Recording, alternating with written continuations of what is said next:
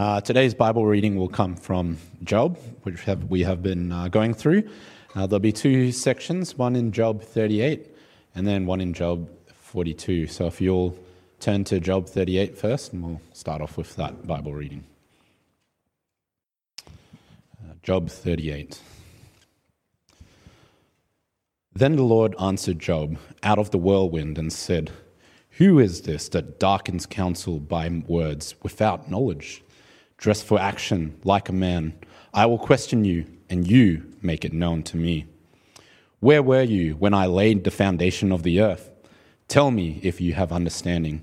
Who determined its measurements? Surely you know. Or who stretched a line upon it? On what were its bases sunk? Or who laid its cornerstone? When the morning stars sang together and all the sons of God shouted for joy? Or who shut in the sea with doors when it burst out from the womb? When I made clouds its garment, and thick darkness its swaddling band, and prescribed limits for it, and set bars and doors, and said, Thus far shall you come, and no farther, and here shall your proud waves be stayed. Have you commanded the morning since your days began, and caused the dawn to know its place, that it might take hold of the skirts of the earth, and the wicked be shaken out of it? It is like it is changed like clay under the seal, and its features stand out like a garment. From the wicked their light is withheld, and their uplifted arm is broken. Have you entered the springs of the sea, or walked in the recesses of the deep? Have the gates of the deaf been revealed to you? Or have you seen the gates of deep darkness? Have you comprehended the expanse of the earth? Declare if you know all this. Where is the way to the dwelling of light, and where is the place of darkness, that you may take to it its territory, and that you may discern the paths to its home? You know, for you were born then, and the numbers of your day is great. Have you entered the storehouses of the snow, or have you seen the storehouses of the hail, which I have reserved for the time of trouble, for the day of battle and war? What is the way to the place where the light is distributed, or where the east wind is scattered upon the earth? The next reading comes from Job 42 1 to 6. Job 42. Then Job answered the Lord and said, I know that you can do all things, and that no purpose of yours can be thwarted. Who is this that hides counsel without knowledge? Therefore, I have uttered what I did not understand, things too wonderful for me which I did not know. Hear, and I will speak. I will question you, and you make it known to me. I had heard of you by the hearing of the ear, but now my eye sees you. Therefore I despise myself and repent in dust and ashes. Thanks, Josh, for that reading. Oh, am I? Yes. Uh, big warm welcome to everyone here this morning. Uh, and uh, thank you, Nick Crook, as well, for sharing about OMF. It was really great to hear. Uh, my name is Stephen, one of the pastors of the church, along with Ben, who uh, is our senior pastor, away this weekend on a well deserved break. Uh, first, a few announcements before we get into um, our passage for today. Firstly, I want to say a big happy Mother's Day to all the mothers out there. Um, we rejoice with the mothers and their, family, and their families today among us. We also mourn with those who have lost their mothers and the wives here who have lost their husbands. Uh, and we grieve with those who long to be mothers but aren't there yet. Uh, Church, we want to be a place where we uh, rejoice with those who rejoice and weep with those who weep. And today is another day in that way, in that vein. Uh, a couple of other quick announcements. Firstly, with home groups, uh, we hope and pray that Church at Home Groups has been encouraging to all of us uh, and we know it's hard work. Relationships take quite a fair bit of emotional energy um, and commitment. And I know many of us are already feeling tired uh, from this big and busy year that's happened already so far. Uh, and the encouragement is please keep making home groups a commitment for your week. Uh, if you're not able to make it to your home group, then please let your home group host know. It can be a little bit discouraging uh, for your home group uh, host if people just simply don't show up. So please keep that encouragement and bear that in mind. Uh, membership classes began on Wednesday evening as well. We had our first session over Zoom, and it was encouraging. It was encouraging to see lots of people there. Uh, and if, you're, uh, if you missed that first session, that's okay. Feel free to message me, and we can definitely catch you up during the week. So if you're still interested and keen, uh, but you feel like you felt like you missed the first session, by all means, please come uh, and connect with us in the second session. Uncle Mike is going to spend the first half of the time uh, talking through Essley Church's history. I had a look at the PowerPoint, and it's really fascinating. Uh, and then in the second half, I'll talk through our church's mission and vision, and that'll be hopefully uh, an encouragement as well. So, our next session uh, this Wednesday night over Zoom. We come now to our Bible passage for today. So, let me pray. Let me ask God to bless us as we hear from this word. Our Heavenly Father, thank you that you speak, that you reveal yourself, not only here to Job, but also to us. And so we ask, Father, that by your Spirit we would hear you speak, help, you, help us to understand your word. Uh, we pray that you'll help us to understand it and grapple with it and wrestle with it. Because it is a surprising word. So help us see these words with clarity. We pray, Father, that you'll bless us to help us as well see your Son and how he makes sense of it all too. And we pray this in Jesus' name and for your glory and our joy. Amen. April 24th, 2019, 8 p.m., Event Cinemas Indooroopilly. After 11 years and 21 movies, the Marvel Cinematic Universe, my favorite movie franchise, was now weaving all of their stories together in its climax. I was now sitting in the cinema awaiting to see Avengers Endgame. I love the series so much that I had booked tickets to this movie weeks in advance, and I even presented them to my wife, Steph, as, who was also a big M- MCU fan. I presented them to Steph as our wedding anniversary gift. But she got sick that day and couldn't make it, so I brought along the next best thing, Andrew Chin. Now, the hype around this movie was massive. I was so looking forward to this movie. I don't think I can remember any other movie I have so looked forward to, to watching uh, prior to this. I went into the theatre with one thought as I sat down please do not stuff this up. Three and a half hours later, I walked out of the theatre with another thought. That was satisfying. Well, after 28 chapters in the book of Job, four sermons, God is now about ready to show up. The hype around his appearance as the reader is now massive. One thought keeps running through our minds as we turn our pages in our Bibles. Please, God, say something to clear all of this up. Will the appearance of God leave Job satisfied? Will his appearance leave us satisfied? Before we get to the, uh, God's appearance, a few things to finish up beforehand. Uh, first, we're looking at chapters 30, 29 all the way through to 42. Very big task at hand. Uh, first, Job gives his closing arguments in chapters 29 to 31. In what is increasingly becoming a court case, Job has presented his arguments and rebuttal to what his friends have been saying. They have been constantly saying of him, You are guilty of some sort of sin, which is why you are suffering and under God's wrath. But Job has held steadfastly to his integrity. And we, the reader, know that Job is right. He is an innocent man. So, in the final chapters of Job, Job summarizes all that has been said before. Uh, in chapters 30, uh, in chapter 30, verse 16 to 31, he, again, he repeats all of his feelings. He's just kind of summarizing all that's been happening. He summarizes the terror that he feels has been turned upon him, that his soul has been poured out and affliction has taken hold of him that even at night he is in pain. There is this kind of nightmarish feeling as we read through these verses. When you get to chapter 31, verses 5 to 35, Job spits out a whole long list of ifs. What ifs? If I have done anything wrong, if I've done this, if I've done that, then I will bear it on my shoulders. I will take it. But, as he cries out in chapter 31, verse 35, let the Almighty answer me So Job sticks to his integrity. He sums up, he yearns for God to appear and answer his questions.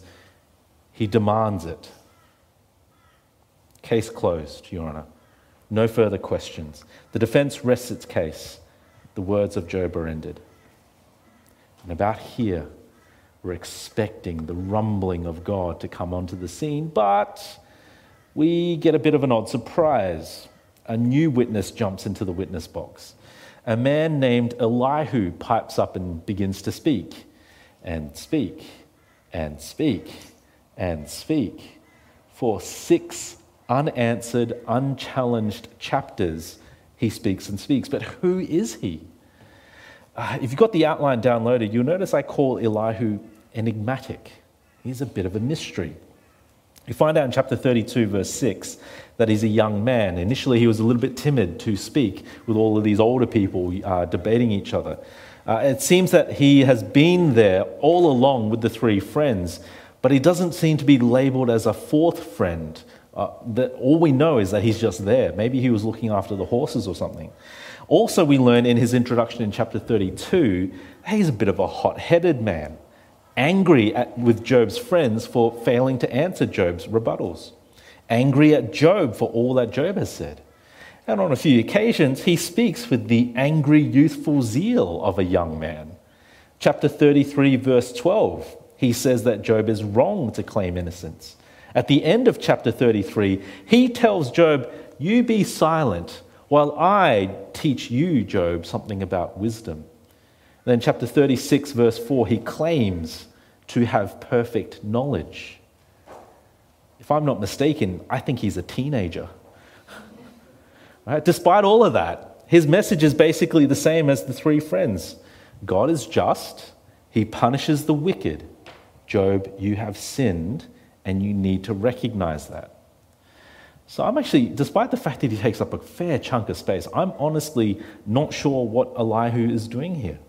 In chapter 37, he does go on this kind of godlike speech where he asks Job Job's questions about creation, and that kind of does build a bridge. It prepares us for what God says next in chapter in the in the next few chapters. But otherwise, it's actually a little bit hard to know what to make of him.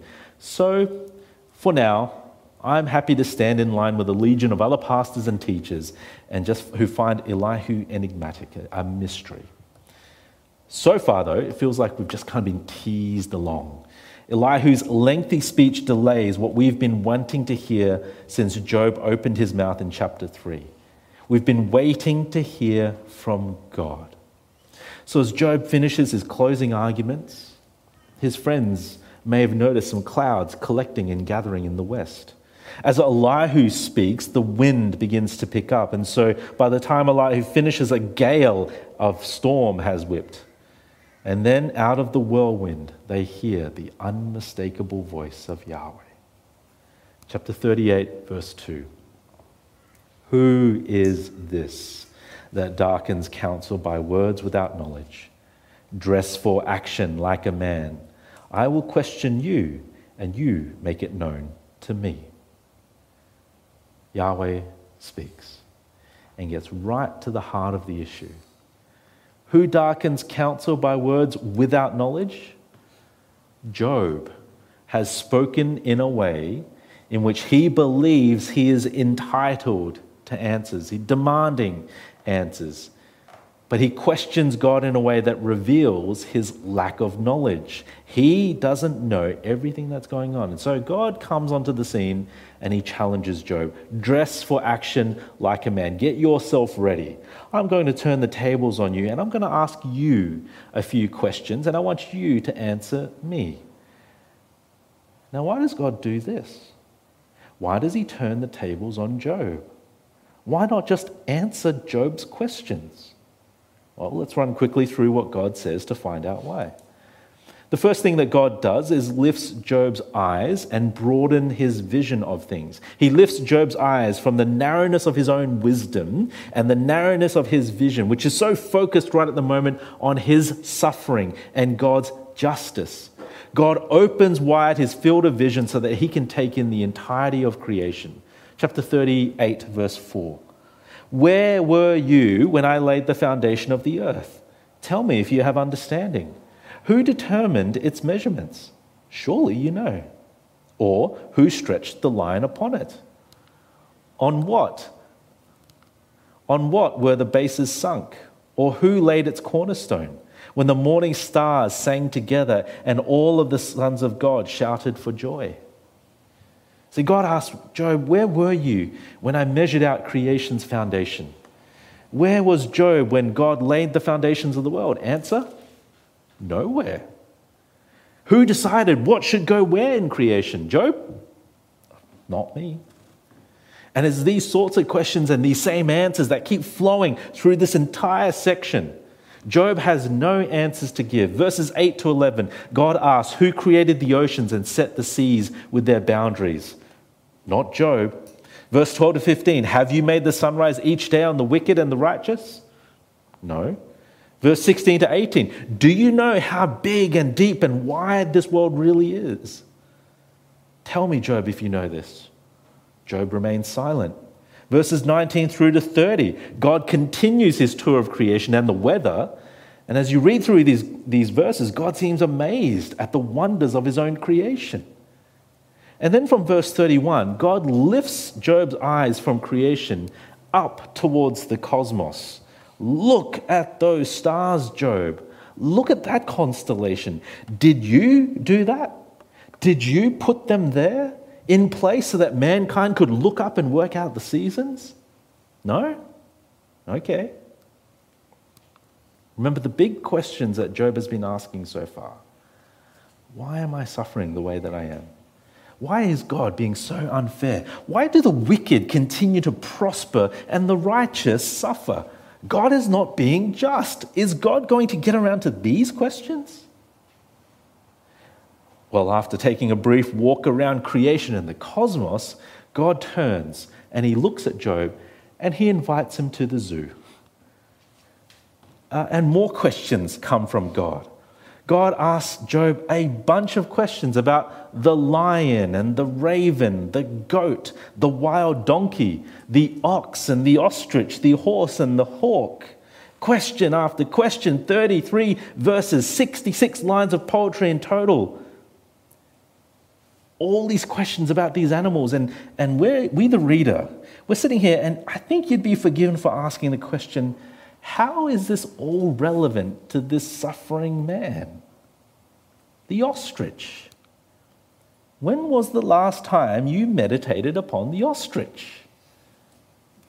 I'm taking it not recently. What is the purpose of all of these questions? Now, some have accused God of bullying Job with this kind of onslaught. And you know, when you, when you read what God says next at the chap- in the start of chapter 40, it almost sounds like he is bullying Job. He says this in chapter 40, verse 1 And the Lord said to Job, Shall a fault finder contend with the Almighty? He who argues with God, let him answer it. It almost as if God is saying to Job, Who are you to argue with me? And Job's response seems to indicate that he has been bullied into submission as well. So you have a look at verse 3. Then Job answered the Lord and said, Behold, I am of small account. What shall I answer you? I lay my hand on my mouth. I have spoken once and will not answer, twice, but I will, not, I will proceed no further. Now, I want you to imagine for a second that the book of Job just ended right there, right? That was the final verse of the book of Job then I would probably say that the whole point of the book of Job and the whole point of this discussion is that God just does not like to be questioned. I am a big God. Know your place. Sit down and be quiet. But God isn't doing that. He's not doing that. He's not just bullying Job into submission with his questions. In chapter 40, verse 6, as God moves into his second speech, also filled with a bunch of questions, we begin to see God's wisdom in all of this. So Job basically responds that he's got nothing further to say. He recognizes how small he is, but God pushes the issue further. Verse 6 Then the Lord answered Job out of the whirlwind and said, Dress for action like a man. I will question you, and you make it known to me. Will you put me in the wrong? Will you condemn me that you may be in the right? Have you an arm like God? Can you thunder with a voice like his?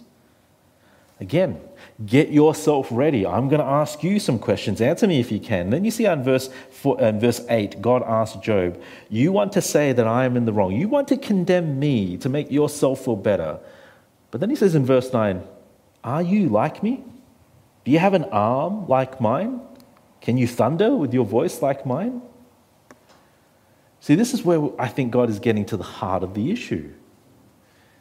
When Job questioned God's justice and demanded answers, he was essentially saying that he could do a better job than God.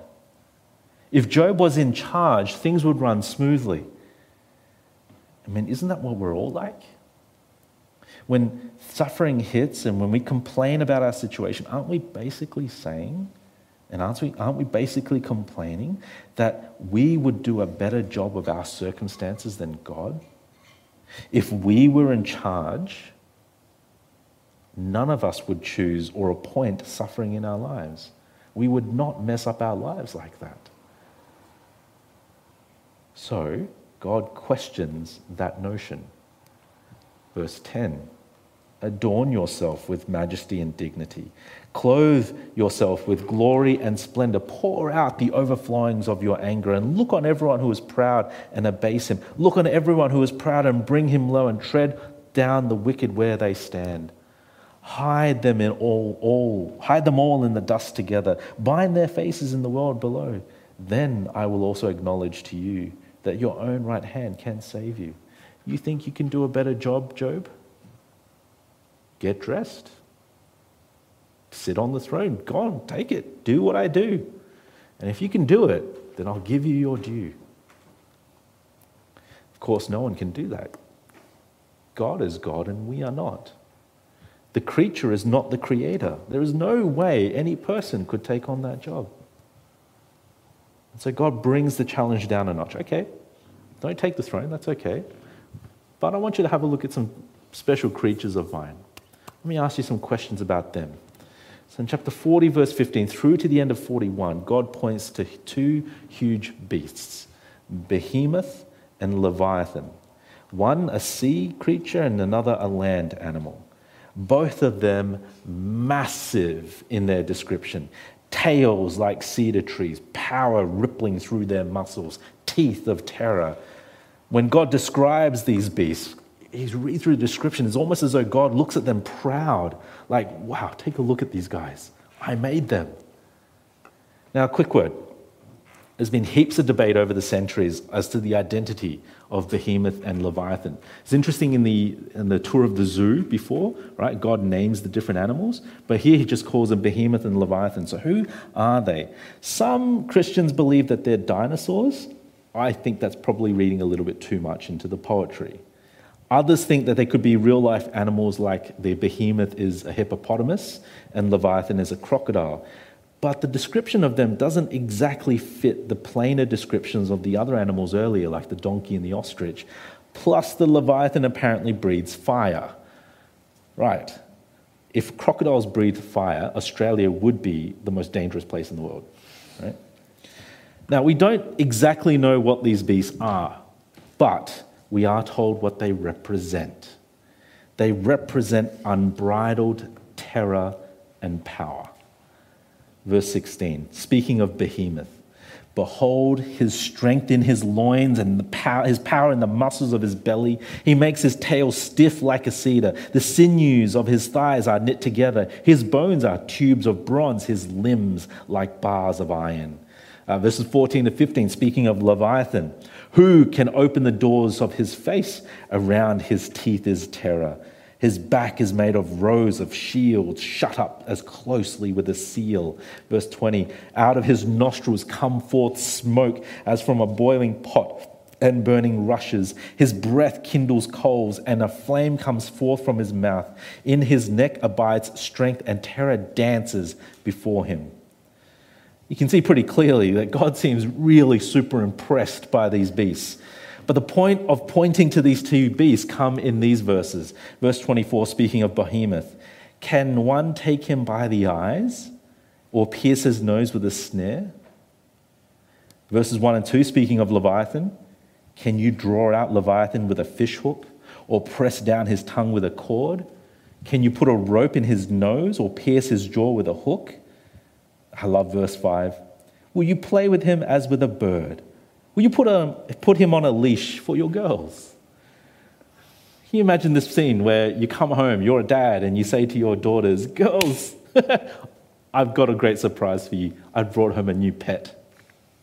He's big. He's a little bit big. He's a bit slimy. But I want you to meet him, and he's, he's just gorgeous. And you bring him into the garage, and they're confronted with this massive dragon. The girls scream, and a ball of fire erupts and engulfs them. Right? It's a ridiculous scene. God points to these two creatures bragging about their size, and he asks Job, Can you tame these two beasts of mine? Can you put them on a leash? You can't do that, can you, Job? You weren't there when I made the world. You don't understand the things of this natural world. You cannot control or tame these two beasts that I've made. And that's what God says. So, what is going on here? What, how is this all relevant to Job? God's wisdom is revealed in the questions that he asks of Job here. So, remember a few weeks ago, we saw how Job's friends had a very narrow view of God. Their wisdom was super narrow and unhelpfully used to smash Job when he was down. But then the week later, we saw that Job himself didn't exactly have a wide wisdom either. Job was immensely frustrated and confused. What he knew of God and how God should act was not lining up with his life experience at the moment. And so now here comes God, but instead of answering Job's questions, he takes Job on a tour of creation. Why?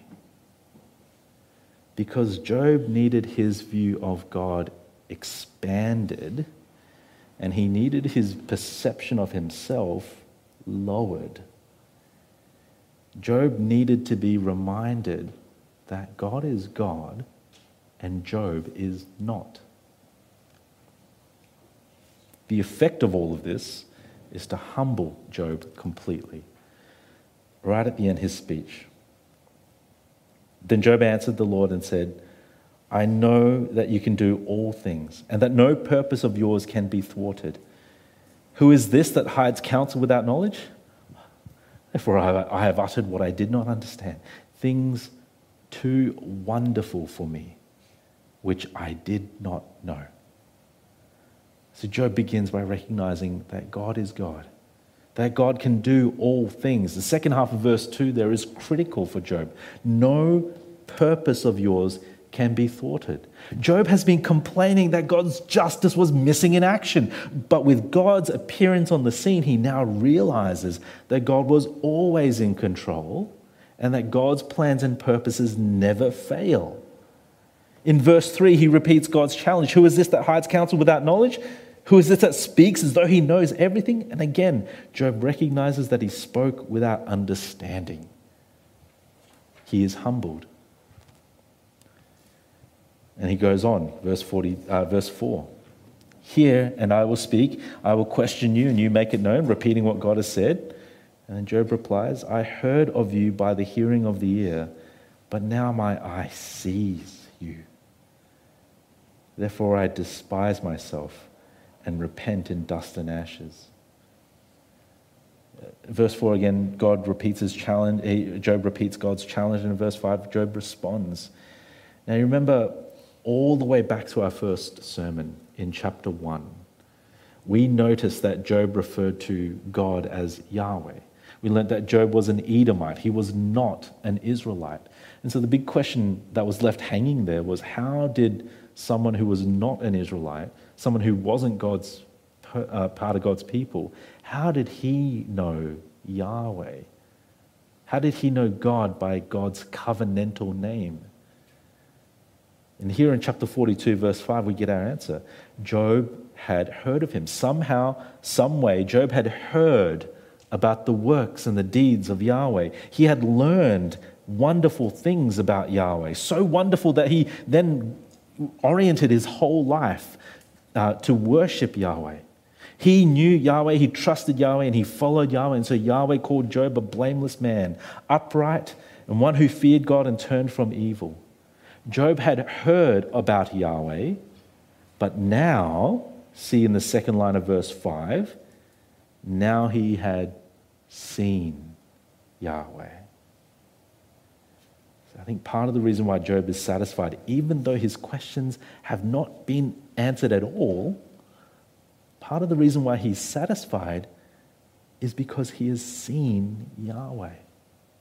The presence of God filled the heart of Job, and it was enough.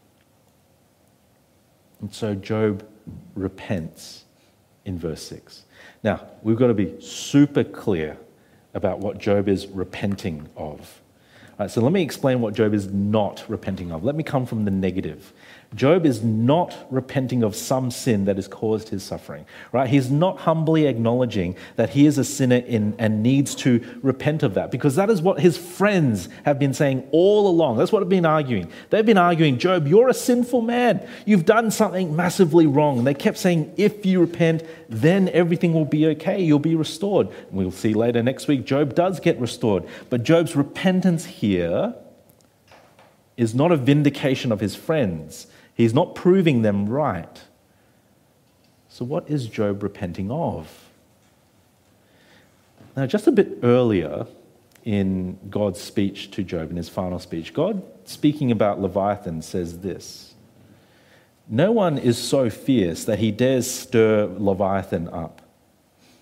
Who then is he who could stand before me? Who has first given to me that I should repay him. Whatever is under the whole heaven is mine. I think this helps us see what Job is repenting of. Job realizes he's never given anything to God that God doesn't already own. And because of that, God doesn't owe Job anything. See, Job realizes that he's been presumptuous, he's been demanding towards God. He wanted to put God in the dock and grill him. Job cried out, remember, I will ask of God and he will answer me. But here, Job realizes that how wrong that was. As another preacher puts it, Job is repenting of hiding God's counsel and demanding an explanation from God as if God owed him one. Job comes to learn the lesson he preached to himself back in chapter 28, verse 28. Behold, the fear of the Lord, that is wisdom, and to repent is understanding. Job repents of his narrow wisdom. He's come to fear the Lord. He repents of his demanding attitude. He fears God and learns his crucial lesson in wisdom. Here's the crucial lesson he's learned that it's not important to know why he was suffering. It was more important to know the God who knew why he was suffering. See, whether God revealed those reasons was completely up to him, but for Job, the best thing about his day was that he saw with his eyes what his ears had heard of before.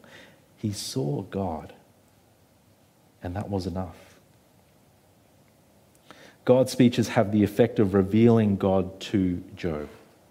And again, as, an, uh, uh, as another preacher has put it, Job now sees what God is like and he fears God in a way that he never did before. I think this shows God's wisdom to us. This is the moment that wisdom is revealed. These final chapters are showing us that God is more concerned with his relationship with Job than in answering all of his questions. God is more concerned that Job relate to him properly than for Job to know the answers to all things. If you're a Christian today, you have a wonderful and special privilege. Because of Jesus' death for us and because of Jesus' resurrection as King, we have access to God as our Father. We have an intimacy with God that generations before Christ yearned for. We have intimacy, intimacy with God as His children.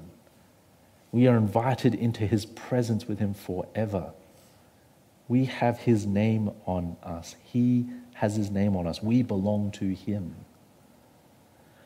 But the book of Job warns us not to take that for granted. we are warned not to be too demanding like Job. We have intimacy with God, but we must not treat God flippantly or too casually.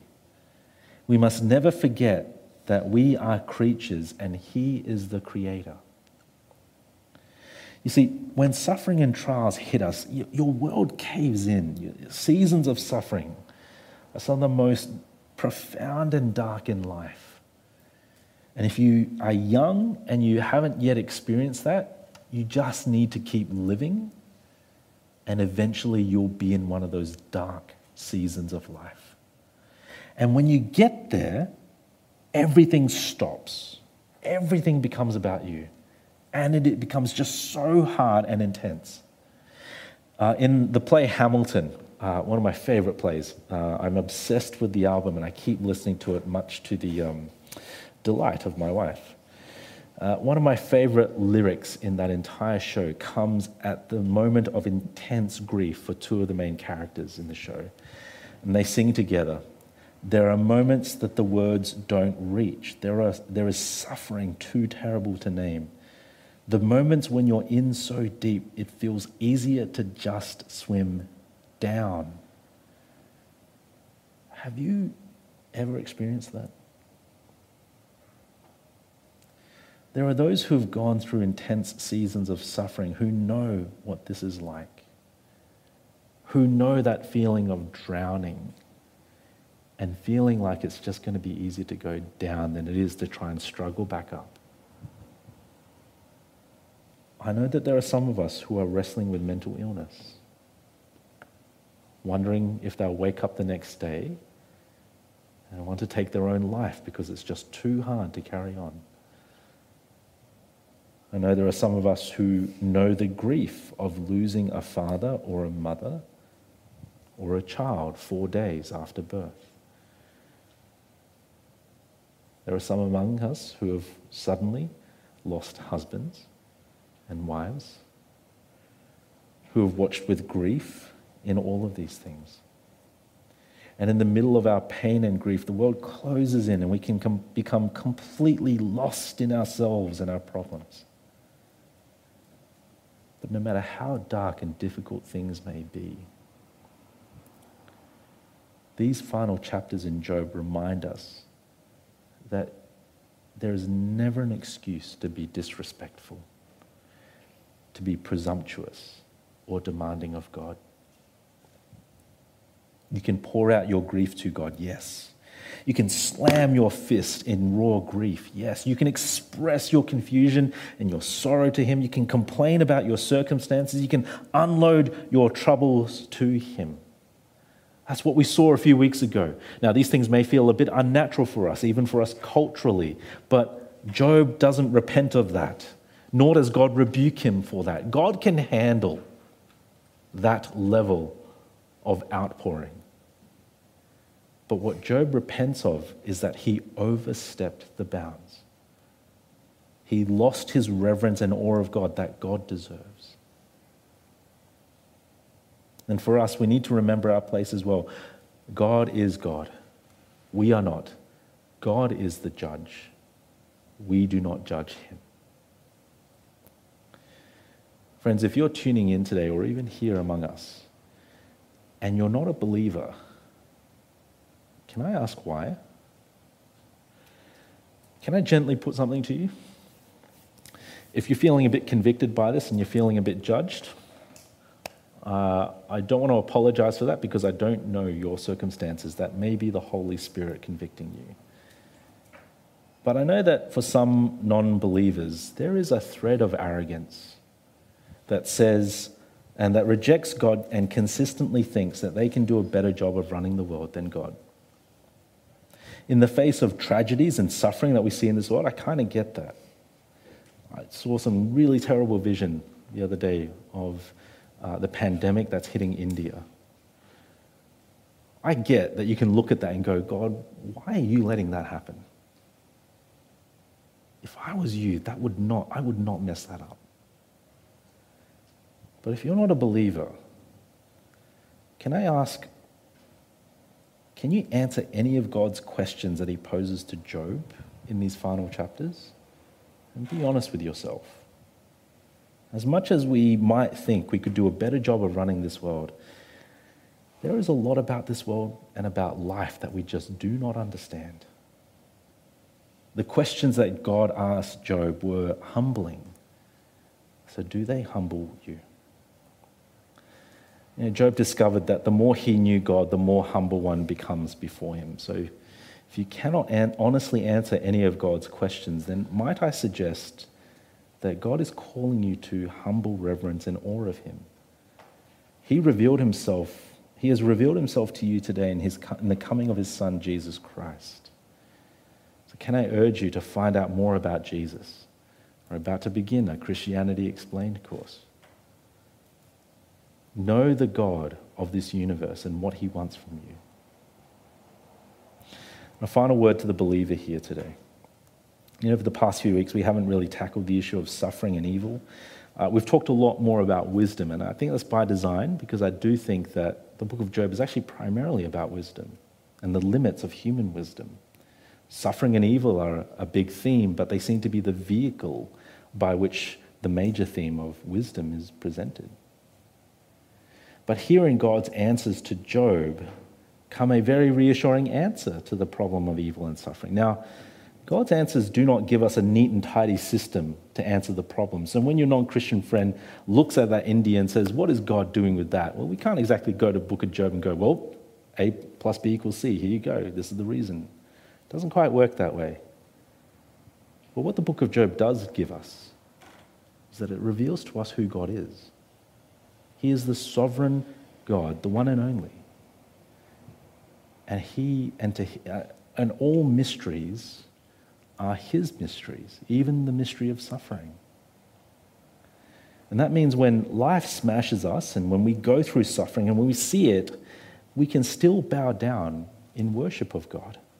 We can trust and cling onto that trust in the confusion and the pain. Because knowing God in the middle of our pain is more important than knowing why we are going through that pain.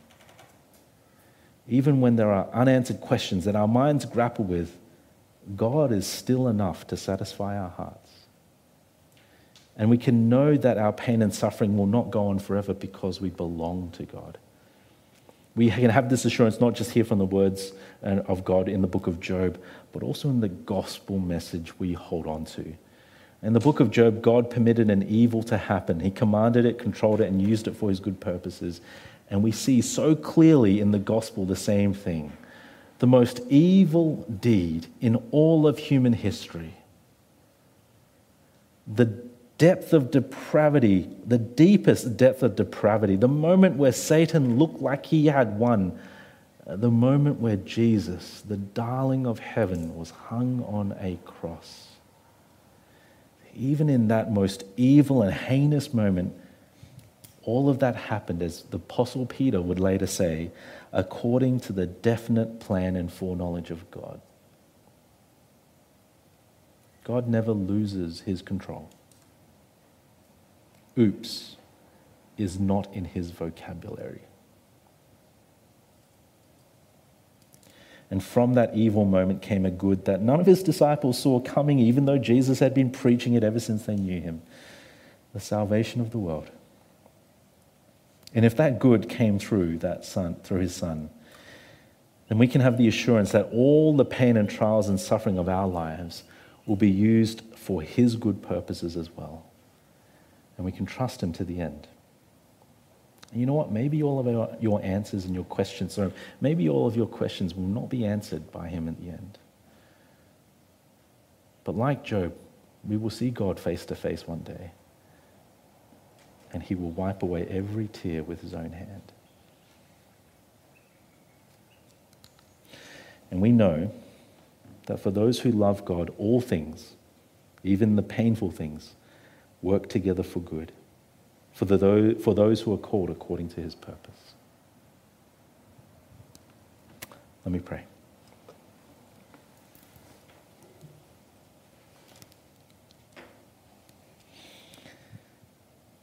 Our Father in heaven, thank you again that you spoke to Job. And as mysterious and strange as these words have been, we pray that you'll help us to see your wisdom in them. That you wanted your servant Job to relate to you rightly. That you wanted relationship with him more than just answering his questions. So help us to see that truth as well. That it's more important to know you than it is to know all the answers to our questions, especially in the midst of pain and trial. Help us to cling on to your goodness, to remember your goodness revealed through your Son, Jesus. We pray that will help us, you'll help us to be a church as well as we seek to love and care for each other in these times too.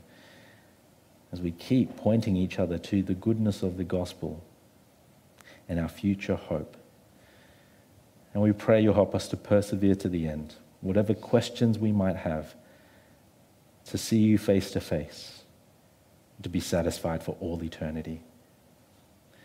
And we ask that you help us to do this for your glory and our joy.